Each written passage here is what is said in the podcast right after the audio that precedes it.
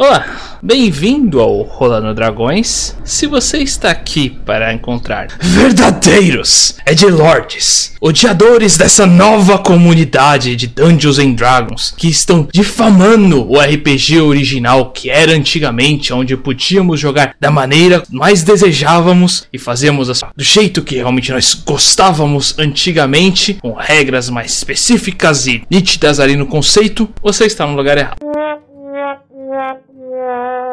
Então, verdadeiros adoradores dessa nova comunidade e da Wizards como um todo, que eles acabam realmente criando novas maneiras e formas de se jogar RPG onde mais deixa livre a sua forma de interpretar o seu personagem, criar as coisas da forma como você mais desejar e sua interpretação ser o mais bela, prática possível nesse universo tão vasto, você achou errado.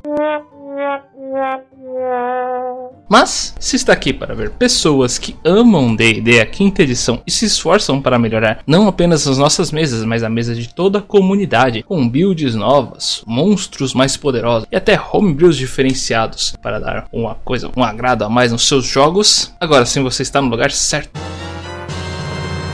Bem, eu sou o Ivar e aqui ao meu lado está nosso criador de monstros e aquele que normalmente faz as piores rolagens possíveis, mas ainda assim dá um jeito de conseguir destruir os jogadores como um todo, o Douglas. Do outro lado aqui nós temos nosso criador de builds, o cara que realmente sabe como cada ficha acaba funcionando e sabe como implementar cada uma delas para melhorá-las, o André. E hoje iremos fazer falar sobre um tópico especial aqui do Rolando Dragões com o problema com. Mas antes disso eu peço para vocês, por favor, não esquecerem de darem uma passada nas nossas redes sociais para conhecer um pouquinho mais sobre o Rolando Dragões. Nós temos tanto um Facebook quanto um Instagram e um Twitter. Lá vocês vão saber nossos builds e monstros que eu falei anteriormente. Inclusive no blog está mais organizado para vocês conseguirem acessar mais claramente cada uma dessas informações. Além disso, nós temos o Discord do Rolando Dragões. Lá nós mais interagimos com a comunidade como um todo, respondendo perguntas, tentando melhorar a mesa de cada uma das pessoas, jogando alguns memes eventualmente. E além disso, nós temos aquele canal roxo, tão conhecido por aí, onde nós fazemos as lives aqui do Rolando Dragões. Nesse momento, com todo sábado às 4 horas da tarde, com um jogo admirável Mundo Velho, uma campanha de Dungeons and Dragons, de sandbox, sandbox como um todo, com uma galera bem divertida e engraçada. Então passe por lá para interagir conosco e melhorar essa mesa também. Bom, não mais que isso, podemos seguir aqui com o problema com o escudo do mestre. Eu tenho que dizer de cara, eu sou mega a favor de escudo. Dá mais dois de CA, não tenho que negar.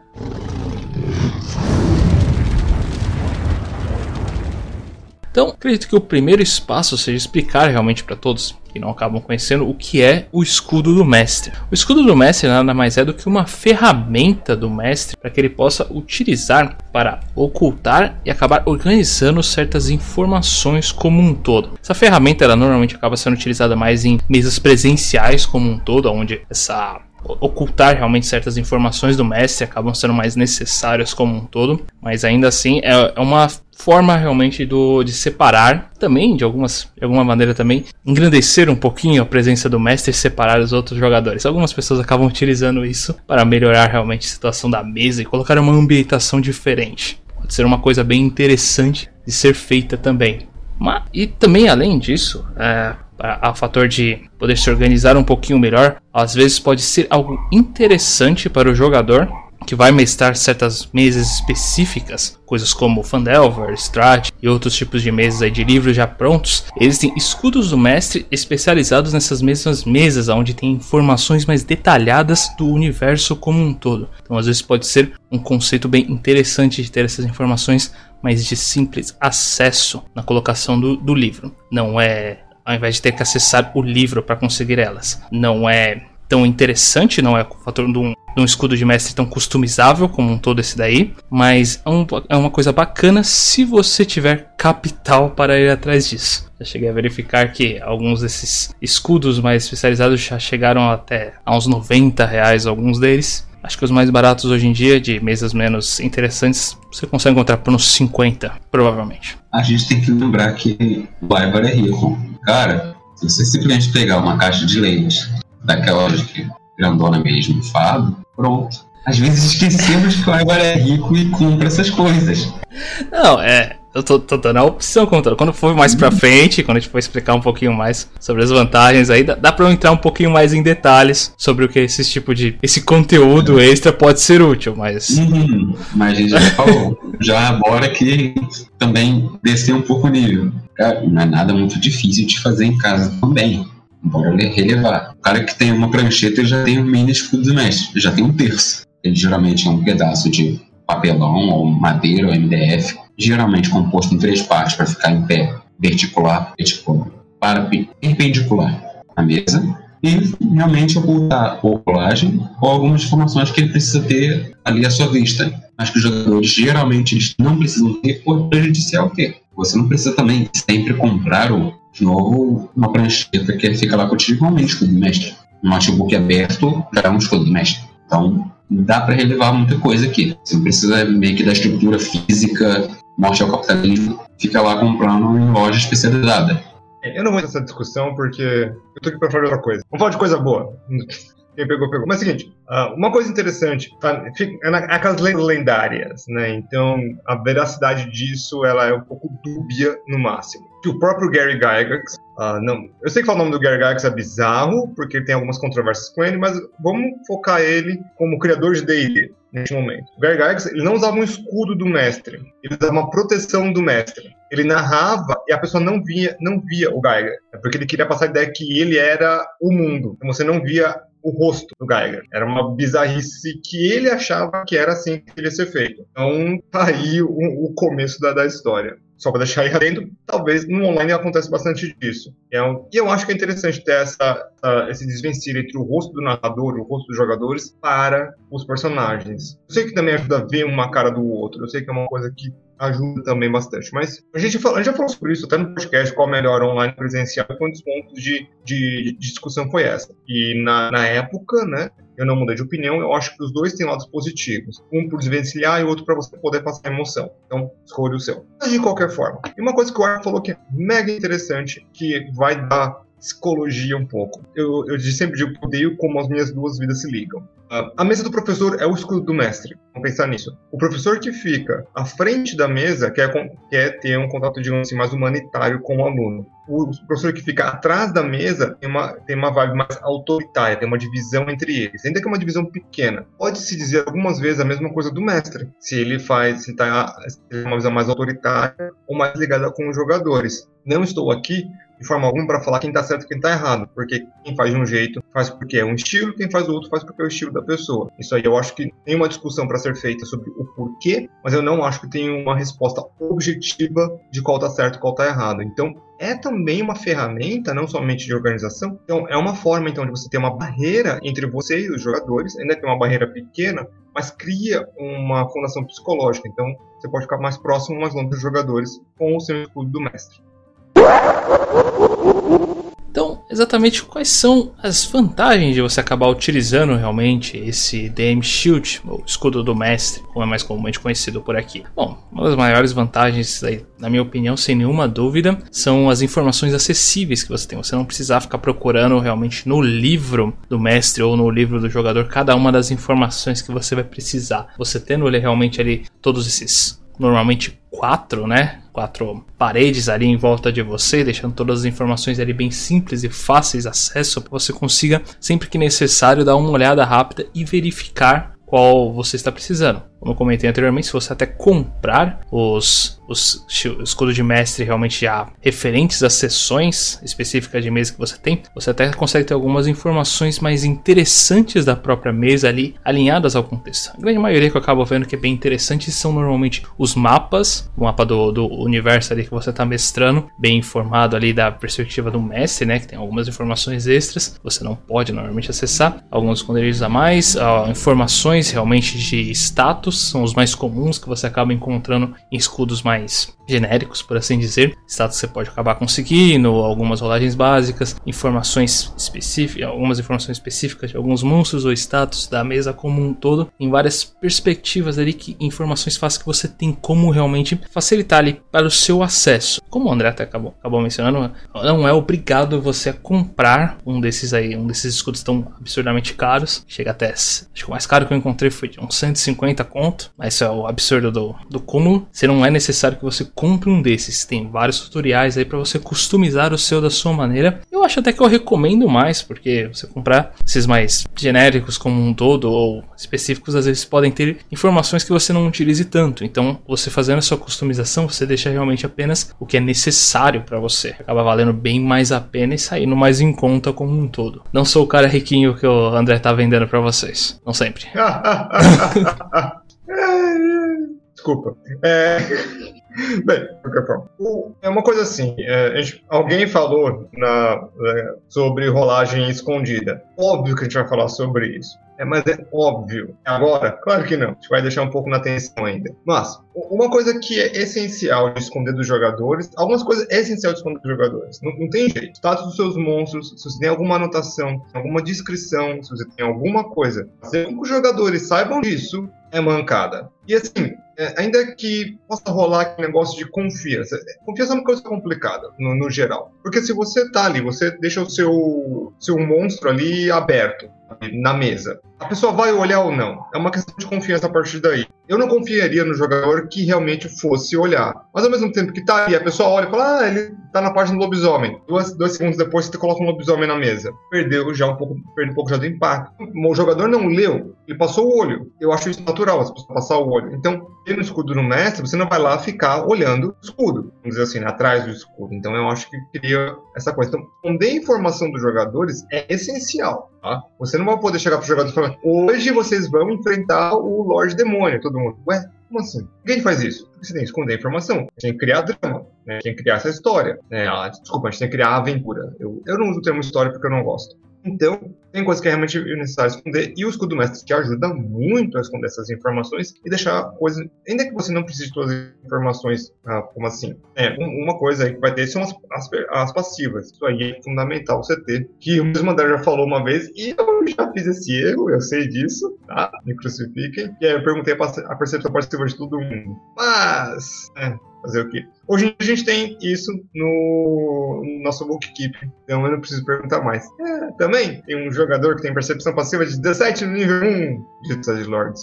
Que nem a Eva disse, geralmente constituído por essa estrutura. Quatro partes de uma superfície plana, geralmente interligada, mas já vi até de três mesmo, eles conseguem se equilibrar em três. Você já, já vi até escutas do mestre que tinham os três pilares. Uma parte era só interpretação, a outra era só exploração, e a terceira só combate. Então, de base, se você quiser montar um, geralmente são as três coisas que você vai prestar mais atenção. Pode até separar um quarto, sim, player, que aí você já fica de olho no que, que eles têm e contabiliza se ele é essa versão meio que tátil do bookkeeping, versão offline dele. Mas ao mesmo tempo que nem Douglas falou, o meu uso de DM Shield ao longo dos anos foi o meio de, geralmente, a, a algumas cambiarras, digamos assim, com ouvintes, preparando alguns arquivos lá, onde eles ficavam juntos, criando links como se fosse post-it entre eles, e também com rolagens secretas. De novo, para mim é imperdoável alguém me chegar e perguntar sua percepção passiva, seu insight passivo. Porque você perdeu o sentido de ter um passivo. Pegou e colocou no lixo. Que uma coisa que nem o Douglas falou, ler o livro do GM. Uma segunda coisa é você deixar lá o cara passou o olho. Passou o olho, ainda assim o sujeito da ação foi ele, por mais que você tenha deixado aberto. Agora, você ir lá e perguntar, tocar a curiosidade da pessoa, ainda nem mais culpa dele, é culpa sua. Você já predispôs um instinto básico humano de curiosidade. Se o cara tá me perguntando percepção passiva porque tem algo escondido, mesmo que seja para sacanear, ele não tinha nada. Mas, ainda assim, se você perguntou a percepção passiva porque você não tinha notado, é um erro teu. O jogador tem que ter em mãos a ficha dele, tem que saber a ficha dele. Mas DM tem que ter para situações de exploração de combate, geralmente, percepção passiva, e para situações de situações sociais como um todo. Ah, um insight passivo para você, ah, cara simplesmente fala uma mentira, o jogador não quis rolar o insight, você usa o insight passivo. Um jogador vai entender que é mentira, o outro não. Normal. É isso que está lá na ficha.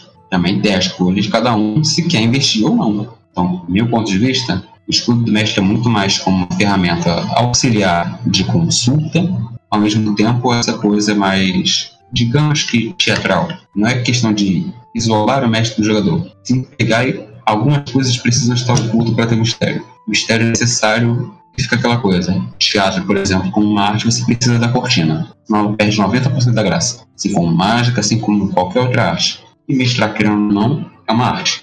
Só quero deixar um ponto, adendo a do André. É, eu sei que vai ter, vai ter muito rebuliço aí, talvez, por causa da palavra arte. Mestrar pode ser uma arte, nem sempre é. É igual um livro. Nem todo livro é uma arte, mas tem muitos livros que são artes. Tá? Então, tem gente que mestra, digamos assim, de forma tão relapsa, não vou falar ruim, sabe, não ligando, não fazendo, não trabalhando em cima, acaba realmente deixando de ser arte. Tem gente que trabalha é, muito em cima. Douglas, também pessoas já atuam às vezes muito mal que deixa de ser atuação. Então fica aquela coisa, né? Não é que mestragem não é uma arte e sim que você pode fazer ela tornar não ser. Sim, sim, então eu só quero deixar. Pode fazer tão mal feito, já que você estava com medo de. Já que você com medo de evitar essa coisa, ó, você é. pode acabar fazendo tão mal feito, tão básico arroz com feijão, que fica ruim, aí não é uma coisa Arroz com feijão, arroz com feijão já, já, já acho que já. É, arroz com feijão já fazer o básico. É, já Mas isso aí, se o arroz estiver estragado e o feijão estiver é, azedo. exato, aí não vale. Então, assim, não é tipo, ah, faço arte, não é todo mundo. Eu, eu, mesmo não considero o meu, mas aí é um outro ponto que a gente não vai entrar aqui. Uhum. A, a, ideia é essa, não também não vamos ficar sendo snob aqui, não. Ah. Pode ser uma arte, sim, nem tudo que se faz como narrador é uma arte são arte da guerra. Até algumas, só realmente dando alguns detalhes de como pode transformar em um, melhorar realmente só mesmo utilizando então esse escudo do mestre, alguns pequenos detalhes que eu acabo vendo que algumas pessoas mais experientes acabam utilizando essa forma de ocultar com o escudo, você também pode acabar realmente criando ambientações com isso, com, com essa oportunidade, seja você, quanto você finge prestar atenção realmente no que os jogadores estão fazendo ali no momento, você poder realmente colocar seu celular ali para colocar uma música de ambientação mais esquematizada, poder realmente melhorar essa forma de seu, aproveitar o ocultismo que o mestre tem realmente para você poder fazer mais de uma função ali em simultâneo para melhorar realmente a situação conceitual da mesa como um todo. Tem múltiplas formas de fazer isso daí. É que essa que me passou agora é mais simples e prática aqui que dá, dá para fazer para a ambientação ficar interessante. Sim, entendo o sentido que você falou, é mais ou menos aquelas coisas que se você ficasse fazendo nas mãos, você distrairia o jogador, aí você pode aproveitar um pouco dessa opacidade, digamos assim. Exatamente. Ou você pode levar esse, esse ponto ao extremo e você chega para um amigo você e fala: Ô, oh, você quer ser meu co-narrador? Vai também um, né, um adicional aí. Nós temos um podcast, vantagem e desvantagem do co-narrador, que também funciona. Né? Você tem um narrador e tem alguém que, que auxilia. Eu digo, uma mão na roda. E às vezes a roda vai sozinha. O problema é quando a roda vai pela ladeira. Tipo amanhã. Então, agora sim nós podemos realmente falar o que eu acho que vocês realmente vieram aqui ouvir. O, o problema que nós temos, não é mesmo? Afinal de contas, nós temos as desvantagens do escudo do mestre, que seria exatamente o caso do rolar escondido, essas rolagens secretas e ocultas. Afinal de contas, apesar de poder, como nós comentamos ali anteriormente, isso pode ser realmente um fator muito interessante, até muitos fatores até de ambientação pode ser um conceito bem bacana como um todo, ainda assim tem um fator de desvantagem muito colossal nisso, que é caso o mestre acaba exagerando, exacerbando isso de muitas maneiras, fazendo basicamente todas as suas rolagens como rolagens secretas. Sei que tem mesas que isso é bem comum e normal, mas isso pode realmente causar certos problemas com os, tanto para os jogadores quanto para o mestre como um todo, principalmente, principalmente porque o mestre pode estar apenas contando uma história, não necessariamente fazendo um jogo. O que eu quero dizer exatamente com isso é que muitos dos mestres mestres acabam realmente utilizando disso para poder exacerbar alguns monstros ou bosses como um todo, fazendo com que as rolagens deles, mesmo que tenha sido ruim naquele momento, por ser um momento mais dramático e interessante, acabe fazendo acertar ou não. E também, de outras formas, também pode estar realmente dando uma muleta aos jogadores quando vê que faz uma rolagem crítica ali que vai com certeza matar o personagem do, do jogador. Ele vai lá e não, não é uma rolagem crítica, foi só uma rolagem normal, o seu personagem só caiu. Isso também acontece com muita frequência. E de certa forma, certa forma não, exatamente retira o conceito do jogo do RPG aqui, ficando realmente um fator de um fator de interpretação como um todo com pequenas batalhas apenas para um roleplay interessante, eu diria. Tem mesas que são realmente focadas nisso, tem conceito de esperização para isso daí, mas não é o nosso caso e nós não achamos isso tão interessante como um todo. Ou posso estar falando só de mim, particularmente não acho que esse tipo de mesa possa ser tão bacana. Se meu personagem morreu, eu quero que ele morra, porque eu sei que normalmente o Douglas vai conseguir um jeito de ressuscitar ele para ele virar um vilão cretino que vai ferrar com a maioria das pessoas. E eu adoro E eu sei que ele vai matar meu próximo personagem. Ei, calma, calma aí, calma, eu tô ficando com fama de vilão aqui. Continuem. Ah, tá. E eu já sei, por outro lado, que eu vou acabar com o meu personagem antigo matando o novo. E já formou esse padrão. Né? Mas vamos lá. Essa rolagem escondida é assim, é tema para discussões eternas. Ah, o ponto que o Ipa perguntou, eu concordo. E dessa vez, que pareça, rola música não completamente. Por quê? É, de novo, Matt resolve, né? Matt Colville ele tem um vídeo há um tempo atrás para rolar escondido. E eu vi o vídeo. Tem que eu não, assim, tanto Matt Colville, Mercer, seja lá quem for, é, eu não concordo plenamente com nenhum dos narradores, os famosos. Só tem um narrador que eu completo- completamente, concordo completamente com ele. O André Iwar sabe quem é. Mas ele falou que o Colville diz que quando você tá na mesa, você vê que você errou, o narrador errou, porque colocou um desafio que não era pra ser tão difícil e não era pra causar a morte, era um, era um, era um combate de susto. né? Lembra que a gente falou já- em podcast sobre combate? Todo combate tem sua função. Tem uns que é só pra você avisar os jogadores, tem uns que é só pra você dar um susto, tem uns que é realmente pra entre a vida e a morte. Nem todo combate ser entre a vida e a morte. Você quer dar o susto nos jogadores, você viu que você exagerou na mão, como alguns narradores fazem, né? Acontece, então começa a mudar os dados. Você começa a mudar os dados para que o resultado seja o mais o melhor, seja o melhor possível. Isso também é uma lógica válida, porque fazer monstro, fazer combates, não é uma ciência exata. De longe não é uma ciência exata. O último combate que nós tivemos no penúltimo para vocês, ou sei lá, vai ser quando o Jota caiu na última coisa dos kobolds. Aquele foi o ponto alto da, da luta. Aquele foi o ponto mais importante da luta. Porque se o Jota não tivesse caído no, no Tash Insidious lá, a luta ia ser completamente diferente. Eu digo completamente diferente. Assim, bota minha mão no fogo por isso. Ele é o tanque, ele é o, ele é o guerreiro, nível 1 é uma das peças mais importantes do jogo, para eles, né, como tanque. Então o que acontece? Eu acho que isso também tem que ser levado em consideração às vezes. Porém, meu grande instinto, assim, o que eh, eu entendo a lógica que foi dito, mas o meu instinto diz: eu preciso ser transparente, eu preciso ser, meus jogadores precisam confiar em mim. Eu preciso, a palavra é precisar, conf- dar confiança nos meus jogadores. E eu faço isso sendo transparente o suficiente com eles.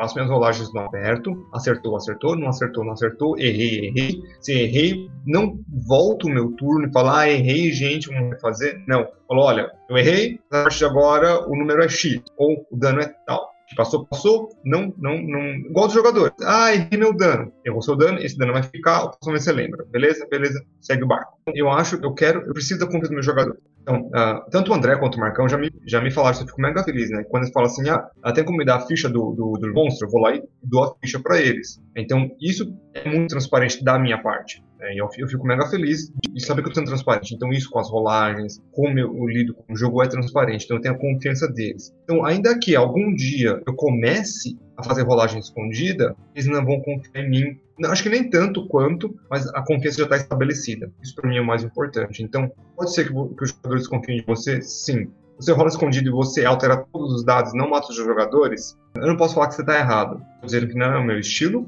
não é o estilo que eu concordo de fazer. Eu acho que você está tirando, eu acho, pessoalmente, não é objetivo, você está tirando boa parte da diversão de um RPG. Mas, não posso mandar na sua mesa. No caso, eu já digo que tá errado. Se for todos, porque colocou aqui a fala do mestre. Beleza? Beleza.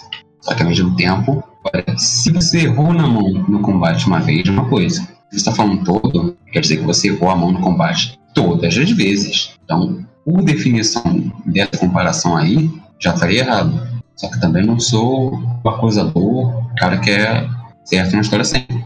Meu ponto de vista. Hoje em dia, eu uso o escudo do mestre, faço uma rolagem no outro secreto, eu já errei nesse ponto e já fiz, exagerei demais. Tal como já usei o X-Machina muito mais vezes que gostaria.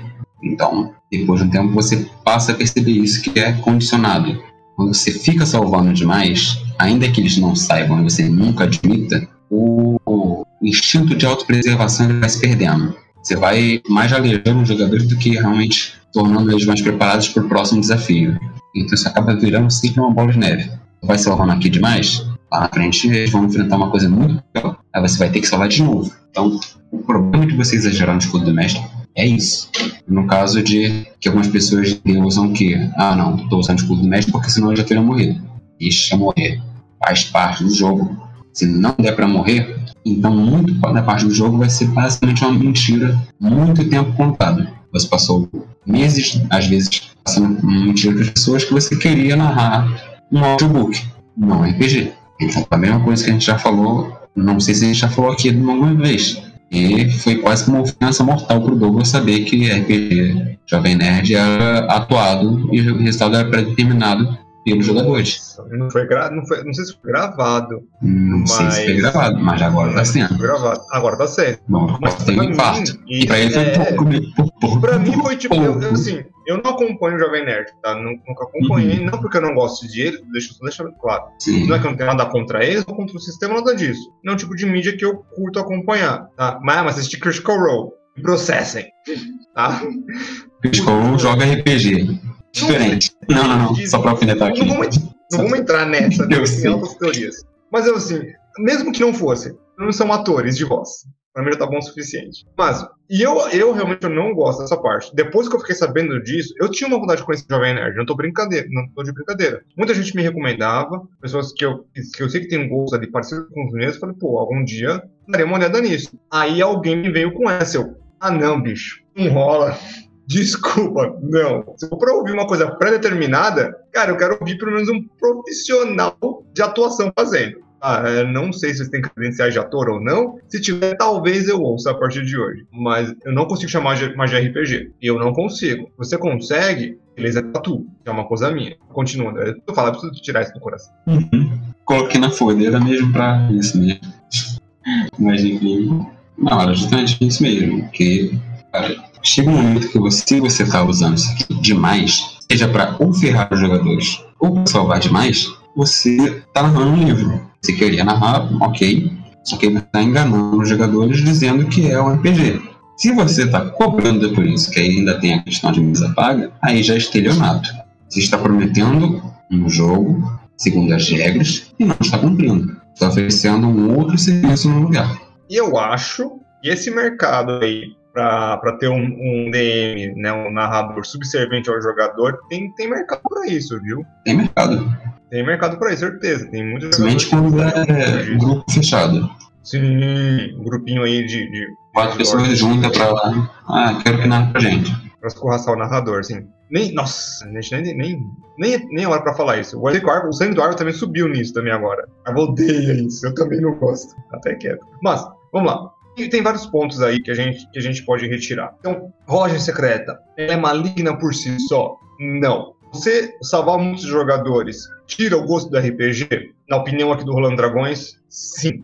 Você não deve nunca fazer rolagem secreta? Não. Não seremos extremistas, tá? Quer fazer a sua rolagem no seu monte de furtividade secreto? Faça. Quer fazer uma rolagem importante, secreta? Faça. Quer você rolar save throws de def dos personagens, dos jogadores e não falar para eles? Faça. Quer rolar um ataque? Faça. Não, mas não altere muitos dados. E eu acho que o ponto de equilíbrio aqui é você saber que dados você pode ou não rolar na frente dos jogadores, e caso contrário. E eu acho que toda rolagem de ataque tem que ser feita na frente dos jogadores. Toda rolagem de save entrou tem que ser feita na, na frente dos jogadores. Principalmente Sim. porque você pode chegar, igual acontece muitas vezes, mas aconteceu na última sessão, e foi acho que a primeira vez que o Ivor me ouviu falar essas, essas, duas palavras para ele, né? Que ele falou, ele deu Cause Fear, né, no Kobold. Foi, Ivor? Foi, Cause Fear. Ah. Cause Fear, né? Ele deu Cause Fear, rolei, né? Não passando dificuldade, porque o cara tem nível 1, dificuldade 15. A versão né? da rolagem. Né? E aí, eu falei, falhou o teste, né? Aí falou, ah, agora tem medo. Aí eu, aí eu, né? Legendary Resistance. Aí você, tipo, ah, maldito! E esse, essa coisa do, do jogador ver a rolagem. Eu falei, ele falhou, o jogador fica mega feliz. Eu falar, resistência lendária é sem preço pra mim. Não tem preço. O, o, mini nervoso que o Arma passou no momento, sabe? É esses momentinhos da RPG. Ué, não, esse... mini nervoso não, cara. Ele gastou slot pra isso. Gastou o único slot que tava sobrando, é. Foi, foi, relativamente nervoso. Não, não, sobrando, é. é, bom, sabe como é? É o único que eu tinha em estoque no momento. Fui embora. é, mas Squarlock. É, sobrando é o Marcão que tava lá. Não, vou fazer uma ilusão. Era o último slot dele. Tinha usado Kenner Repopulares. Já, já tinha. Então. Né, o Warlock, né? É o momento que o Warlock e o Mago tinham o mesmo número de slots e os dois foram eficazes. Trágico. Mas foi uma cena épica e até gerou uma interação bem bacana no final. Que deu medo do bicho de qualquer forma. Pelos motivos errados. modo, mas deu. Exata- exatamente. Então, esses momentos, eu sei que é um momento besta, né, do RPG, mas é alguma coisa que é parte pra mim do RPG. É esse, o jogador fala, hum, maldito, né, ou o, joga, o narrador também fala isso pros jogadores, então faz parte pra mim. Então, o dado, ah, tem o meu amigo, né, já participou aqui do podcast com a gente, o Fabrício, ele é totalmente assim, rola no aberto, se ele puder jogar o dado na sua cara e o dado que cai é melhor. Ele diz, é com ele, mas eu, eu entendo também o lado dele, que é assim, o dado, ele é meio brisado de vez em quando. O dado é um contador de histórias. Não vou conseguir imitar a voz dele. Tentei por um segundo, não vou conseguir. O dado, mano, é um, é um contador de histórias, tá ligado? Então, você rola o dado ali, e o que acontecer é, é que a energia do, do negócio que é no momento. Entendeu, mano? É isso que ele falou pra mim. Foi mal por isso. Ele normalmente tem umas. Ele normalmente tem umas pausas a mais aí. O Fabrício normalmente fala. O dado, mano.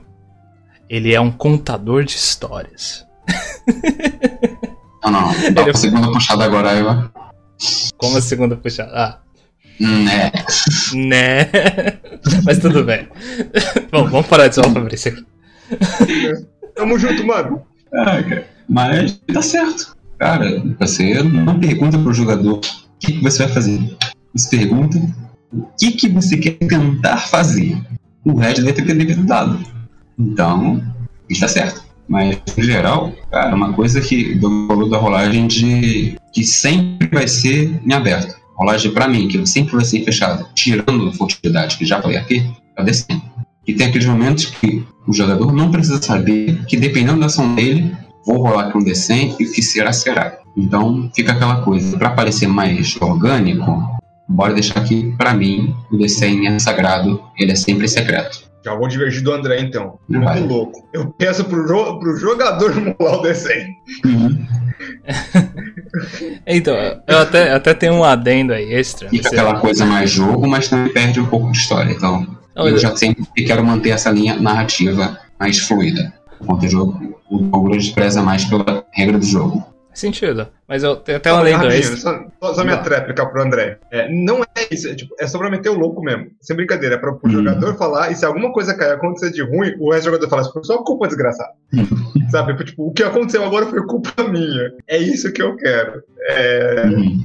é essa, essa sensação. Porque tem, muita- tem muitas vezes aí que tem as tabelas que eu faço aí, mas é- o desenho é mais por isso, é mais a chance aleatória de algo acontecer. Então eu quero que o jogador na, jogue, muito mais para também ter uma ideia narrativa, vou dar a parte narrativa agora, que é é o próprio jogador que tá fazendo o destino dele. É o, é o jogador que tá rolando, aí caiu. Não sou eu que tô manipulando nada. Então, essa é a minha segunda desculpa. A primeira é meter o louco, a segunda é o destino tá na mão dos jogadores. Meu, agora já nem mais é um adendo mesmo, vou ter que explicar desde o começo, mas ainda assim é válido. Caso é que, em geral, nas partes das vantagens, estava explicando bastante de como o escudo do mestre pode realmente dar vantagens, principalmente na ambientação. Mas o fator da rolagem de dados também pode ser um fator de ambientação, mesmo você mostrando, jogando ela escondido ou abertamente. Pois o Douglas mesmo deu uma comentada aí do caso do jogar abertamente lá e eu acabei, mesmo, mesmo fazendo ali o acerto do meu golpe, ainda assim acabou falhando e causou uma cena espetacular como um todo. Isso é uma ótima demonstração de como fazer uma dramatização do conceito aí de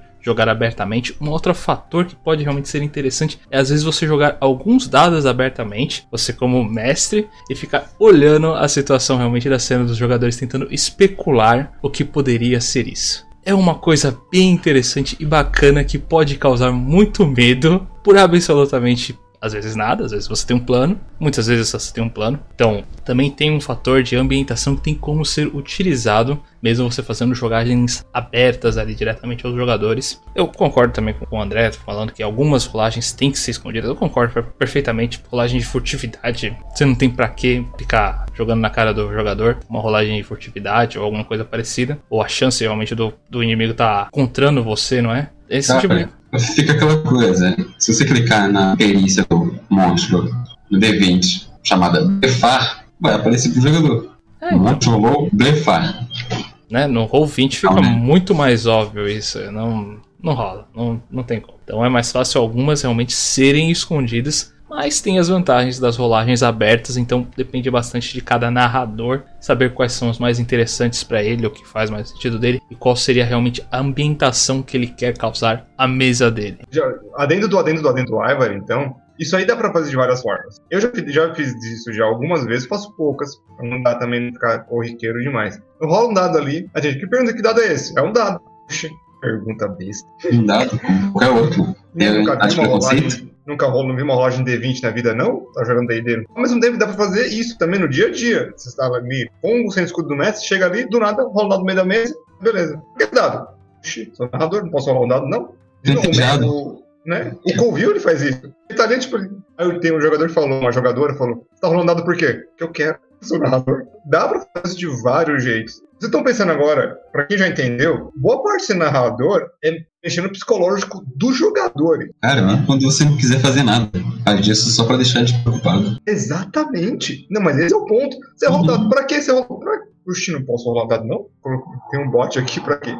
Então, boa parte de ser narrador, às vezes, é especular e você mexer com o psicológico dos jogadores. Eu disse jogadores, não personagens. Então, meter louco é uma coisa muito legal em, em jogo. Então, façam. Mas, de novo, mas não faz muito, não fica chato. Bom, acho que a primeira coisa que nós devemos realmente falar antes de terminar aqui é deixar estupidamente claro, diretamente para vocês, que não estamos fazendo um merchan de escudo de mestres ou alguma coisa assim. O Wizard não tá pagando a gente, nem Se quiser pagar, Se quiser pagar, claro, nem a Galápagos, mas fazer o quê? Essa, se quiser pagar. Indiferente do que, não é obrigatório vocês a utilizarem escudo de mestre, tem outras formas de fazer esse tipo de coisa. Dá para você mesmo customizar da maneira como você quiser, a mesa acaba sendo sua. Se você quiser só colocar um cesto na frente do pessoal ali para não olhar para tua cara, serve também. Não precisam se preocupar, não tem BO. Depende também do clima que você quer, acaba querendo realmente colocar na sua mesa. Não se esqueça quiser usar um caderno pra só bater nos jogadores, também Olha, não direi que recomendo, e sim que é viável. Eu Ah. não deixaria de dizer que eu recomendo. acho que não podemos influenciar violência por aqui. E eu não estou influenciando nada. Estou dizendo que é viável.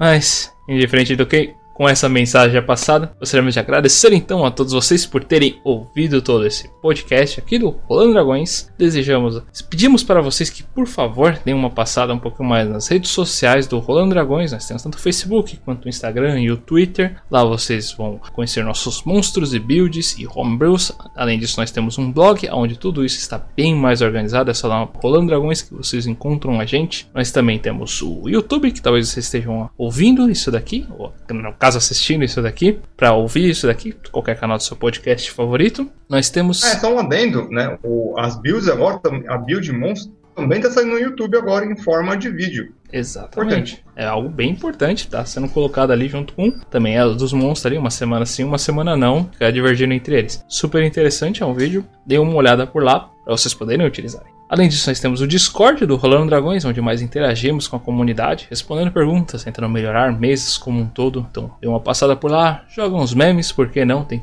Tentamos divertir o pessoal ali sempre que possível, dando votações, tentando melhorar o conteúdo por aqui. Além disso, naquele site roxo, que não sei porque pamonhas no YouTube não pode ser nomeado, nós fazemos live também aqui do Rolando Dragões. Nesse momento nós estamos com uma live de Dungeons and Dragons todo sábado às 4 horas da tarde. Comentei logo lá no comecinho, dê uma passada por lá para interagir com a gente. Acho que não mais do que isso, mas desejamos a todos vocês uma boa tarde, uma bela noite e perfeitas rolagens. Até mesmo para quem rola furtividade no aberto.